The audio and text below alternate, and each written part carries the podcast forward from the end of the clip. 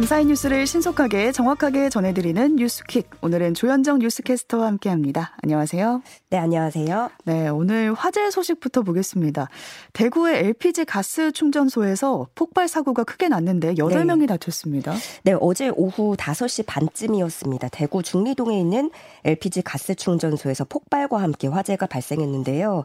순식간에 화염이 휩싸였다는 목격자들의 증언이 나왔고요. 네, 불기둥이 일었다고 하더라고요. 네, 그렇습니다. 천장도 다 날아가 버렸고요. 이에 소방당국은 대응 2단계를 발령하고 소방차 40여 대를 동원해서 진화 작업을 벌인 끝에 불은 20여 분 만에 모두 껐습니다. 그렇지만 이 사고로 충전소 직원 등 3명이 크게 다쳤고 5명이 경상을 입어 병원으로 옮겨졌습니다. 이 사고가 난 충전소가 왕복 8차선 도로 바로 옆이었고요.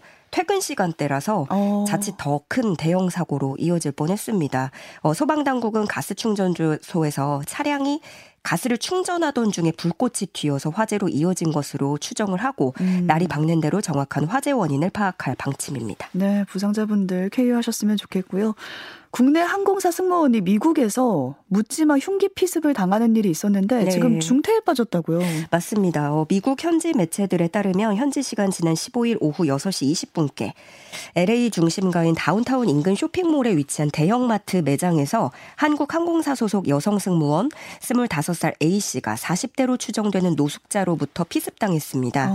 이 범인은 먼저 9살 남자아이에게 다가가서 죽이겠다고 외친 후에 도망가려는 아이의 등을 흉기로 찔렀고요. 아이를 먼저 찔렀네요. 네, 그렇습니다. 그 이후에 A씨 무리를 발견하고 나서 A씨 가슴을 찌른 것으로 전해졌습니다. 행인들이 나서서 A씨를 인근 약국으로 데려갔고 이를 따라가던 괴한은 근처에 있던 보안요원 총에 맞아서 병원에서 사망했습니다. LA 경찰청장은 현장 브리핑에서 범행 동기를 파악 중이지만 무차별 공격인 것으로 보고 있다라고 밝혔습니다. 네. A씨는 당시 인천 LA 노선 업무를 마치고 현지에서 복귀 비행을 기다리다가 변을 당한 것으로 알려졌는데요.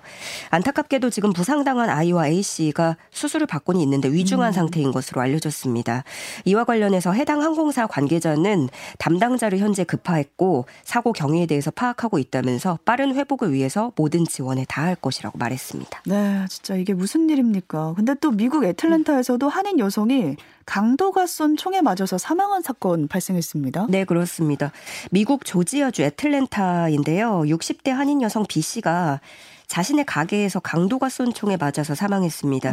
조지아주 경찰은 현지 시간 16일 B씨의 살인 용의자로 네이선 허프를 지하철역에서 체포했다고 밝혔는데요. 용의자는 미용용품 매장에서 주인인 B씨에게 돈을 요구했다가 거부당하자 총으로 살해한 것으로 알려졌습니다. 경찰은 여성이 쓰러져 있다는 신고를 받고 현장에 출동했고 총상을 입은 B씨를 발견해서 병원으로 후송했지만 곧 숨졌다고 밝혔습니다.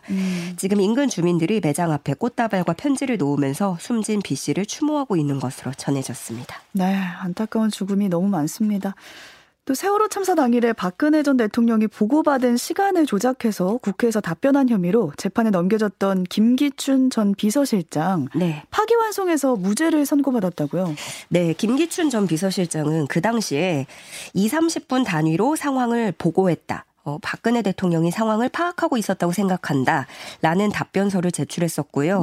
당초에 1심과 2심은 이 답변을 허위로 보고 징역 1년에 집행유예 2년을 선고했었습니다. 하지만 대법원에서는 20-30분마다 보고했던 내용은 사실에 기반한 내용이고 대통령이 상황을 파악하고 있었다라고 생각한다는 대목은 김 전 실장의 의견이어서 이걸 허위로 볼 수는 없다라면서 무죄 취지로 사건을 되돌려보냈습니다. 그리고 파기환송심 재판부는 새로운 증거가 없는 한 대법원의 판단은 지속력을 가진다면서 무죄를 선고한 겁니다. 검찰이 만약에 여기서 다시 재상고를 할 경우에는 대법원의 판단을 또다시 받게 되는데요.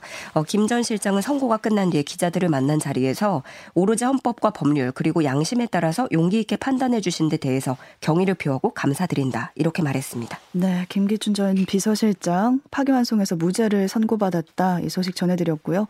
화성 연쇄 살인 당시에 누명을 쓰고 억울한 옥살이를 했던 윤성여 씨 기억하실 텐데 국가가 18억 7천만 원의 배상을 하기로 했습니다. 네, 그렇습니다. 이 사건 거슬러 올라가 보면 이춘재 8차 사건인데요. 1988년 9월에 경기도 화성군에서 13세 여아를 성폭행한 후 살해한 사건입니다. 윤성여 씨는 그 다음 해에 범인으로 검거돼서 1심 무기징역을 선고받았었고 있었고요.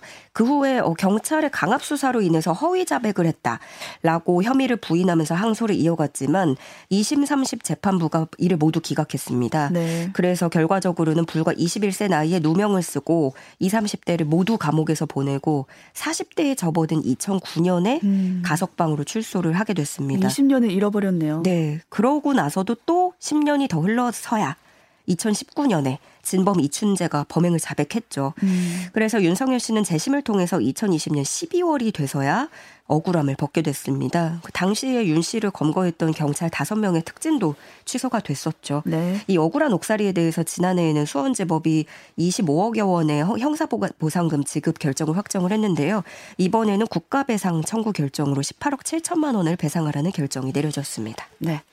또 경찰이 수백 명의 이름이 담긴 성매매 장부를 수사했는데요. 장부에서 공무원이 무더기로 나오면서 공직사회에 술렁이고 있습니다. 네, 충북경찰청이 성매매 첩보를 입수하고 충북 청주시 한 마사지 업소를 단속했습니다.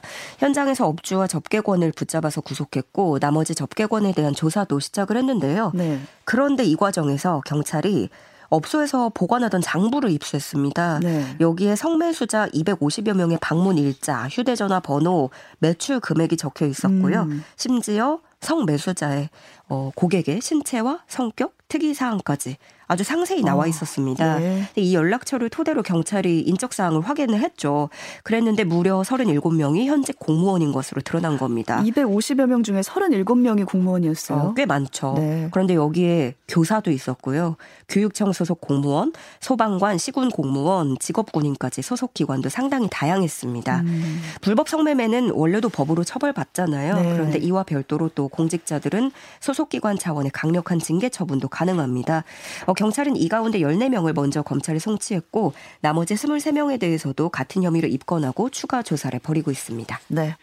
또 대구에서 산불감시원에 지원한 60대가 있었는데 체력시험 후에 숨진 사실 뒤늦게 알려졌습니다. 네. 근데 이런 일이 처음이 아니라고요? 네, 그렇습니다. 우선 지난달 18일 오후 1시 40분쯤이었는데요. 대구 수성구 고모동에서 기간제 산불감시원 채용 체력시험을 치르고 휴식 중이던 66세 A씨가 쓰러졌습니다. 이 산불감시원 채용시험은 500m 구간 두 바퀴를 20분 안에 돌면 통과되는 방식인데요. 네. 당시 A씨는 무게 15kg의 등짐 펌프를 메고 공원 500m 구간 두 바퀴를 13분 만에 돈 뒤에 4, 5분간의 휴식을 취하던 상태였습니다. 예, 등짐 펌프가 소화기나 마찬가지인 거잖아요. 그렇죠. 예, 15kg을 메고 네. 예, 13분 만에 500m 두 바퀴를 돈 건데 그러다가 이제 쓰러진 걸 발견하고 심폐소생술을 하고 토사물까지 제거를 했지만 병원으로 이송된 A씨는 끝내 깨어나지 못했습니다. 네. 그런데 산림청의 산불감시원 운영 규정에 따르면 이렇게 체력검정 평가를 준비하는 기관은 구급차, 응급구조사 혹은 간호사나 응급의료 장비를 고려해야 되거든요. 그렇죠. 응급 인력이 있어야죠. 네. 그런데 이번 사고 현장에서 이런 것들은 사전에 전혀 마련되지 않았고요. 수성구청 측의 입장은 배치가 어려워서 체력시험 방식을 보다 완화했다라는 입장입니다. 그런데 이런 사고들이 계속 반복되고 있습니다. 지난해에는 충북 단양군, 전북 장수군에서 벌어졌고요. 지난 2020년에는 울산시, 창원시, 경북 군위군에서 각각 사망자 1명씩이 발생했습니다. 계속 발생하고 있네요. 네, 그런데 이번 대구 사고에서 유족들은 구청의 사후 대처에도 문제를 제기하고 있더라고요. 구청장이 사고 직후에 사과도 없었고 뒤늦게 구청장과 면담하고 500만 원을 주겠다고 했지만 거절했다라면서 분통을 터뜨리고 있습니다. 네. 어제 예고가 됐었는데 도널드 트럼프 전 미국 대통령이 2024년 대선 출마 공식 선언했고요. 이로써 한 세 번째 대권 도전입니다. 그렇습니다. 트럼프 전 대통령은 연설에서 미국을 다시 위대하고 영광스럽게 만들기 위해 오늘 밤 나는 미국 대통령 입후보를 발표한다 라고 말했습니다. 김정은 국무위원장의 이야기도 거론을 했는데 김정은 위원장과의 정상회담 뒤 거의 3년간 북한은 한 발의 장거리 미사일도 쏘지 않았다. 그건 좋은 일이었다. 오늘날 벌어지는 일들을 보면 그건 그 당시의 일은 실제로 매우 좋은 일이었다. 이렇게 언급을 하기도 했습니다. 로이터 통신은 트럼프가 연방선거위원회에 이 서류를 제출했다고 보도를 했고요. 네. 그렇지만 대부분 외신들 반응이 좀 좋지 않더라고요. 좋지 않아요? 예, 워싱턴 포스트는 대통령님 제발 다시 출마하지 마세요. 라는 제목의 사설을 냈고요. 월스트리트저널도 사설에서 공화당원보다 더 많은 민주당원이 신났다는 것은 아이러니다. 가장 쉽게 이길 수 있는 후보로 여기고 있기 때문이다. 이렇게 비난하기도 했습니다. 네. 트럼프의 본격적인 출마 선언으로 공화당 내부에서는 잠룡들 간의 치열한 싸움이 본격화할 것으로 보이는데요. 당장 요즘에 이 뜨는 해라고 거론되는 사람이 있죠. 디센티스 플로리다 주지사와의 대결도 본격화할 것으로 보이고 또 민주당도 나름대로 대응 전략 수립에 발빠르게 나설 전망입니다. 네, 러시아 소식도 보겠습니다. 러시아가 우크라이나에 대대적인 미사일 공습을 강행했었는데 그날 폴란드에도 미사일이 떨어지면서 군사적 긴장이 고조됐었거든요. 근데 지금 나온 내용을 보면 이 폴란드에 떨어진 미사일이 러시아 거가 아니라 우크라이나의 미사일 오폭일 가능성이 크다. 이렇게 나오고 있습니다. 네, 일단 나토는 그렇게 잠정적으로 보고 있는데요. 이 사건은 현지 시간 15일에 동부 우크라이나 접경 지역인 루블린주 농경지에 미사일이 떨어져서 2명이 숨진 일이었죠. 이날은 러시아가 우크라이나 수도 키이우 등 12곳 이상의 도시를 파괴했고 애초 러시아가 발사했다는 의심을 받았습니다. 폴란드 정부가 실제로 자국 주재 러시아 대사를 불러서 항의하기도 했었는데요. 폴란드는 이제 나토 동맹국이기도 해서 국제사회가 크게 긴장을 했었는데 네. 결국에 나토가 이게 우크라이나군이 쏜 대공미사일이 오발탄으로 폴란드의 낙탄에서 발생한 것이다. 이렇게 잠정적으로 정리를 했습니다. 그래서 네. 확전 위기는 일단은 넘긴 것으로 보이는데 그런데 젤렌스키 우크라이나 대통령은 이 결과에 받아들이지 못하면서 나토의 결론을 정면으로 부인했습니다. 그 미사일은 러시아가 쏜 것이다라는 주장을 굽히지 않고 있는 상태입니다. 네. 좀 더 상황을 지켜봐야 될 것 같고요. 미국의 아르테미스 로켓 5번째 시도 끝에 마침내 달을 향해서 발사가 됐는데요. 아폴로 이후에 반세기 만에 달에 복귀하는 첫걸음이라고요? 네, 그렇습니다. 유인 우주선 오리온에 탑재한 대형 로켓 우주 발사 시스템은 현재 시간 16일 오전 1시 48분 플로리다주 케네디 우주센터 발사장에서 불꽃 궤적을 그리면서 우주로 날아올랐습니다. 네. 발사 2분 만에 양옆에 있는 고체 부스터를 시작으로 우주선을 감싼 페어링, 비상탈출 시스템, 일단 로켓포체인 코어 스테이지 등을 차례대로 분리하면서 지구 저궤도로 상승을 했고요. 그리고 발사 90분 뒤에는 상단 로켓이 지구 중력 바뀐 달전위 궤도에 진입해서 오리온 캡슐을 안정적인 궤도에 올려놨습니다. 나사는 아주 큰 그림을 그리고 있는데 이 구상이 현실화하면 우주정거장을 넘어서 달과 화성 등으로 인류의 활동 영역을 넓히는 진정한 의미 우주시대가 열릴 것이다. 이렇게 기대하고 있습니다. 네, 상상만으로도 뭔가 즐거운 소식인 것 같고 오늘 대학 수학능력시험 날이잖아요. 네. 시험장에서 좀 보다 강화된 방역대책 시행된다고요? 네, 수험생들은 수능시험장에서 마스크를 항상 착용해야 되고요. 점심시간에는 종이 칸막이를 책상 위에 설치한 뒤에 식사해야 합니다. 코로나에 확진됐거나 격리하고 있는 수험생은 별도 시험장에서 시험을 보게 되는데요.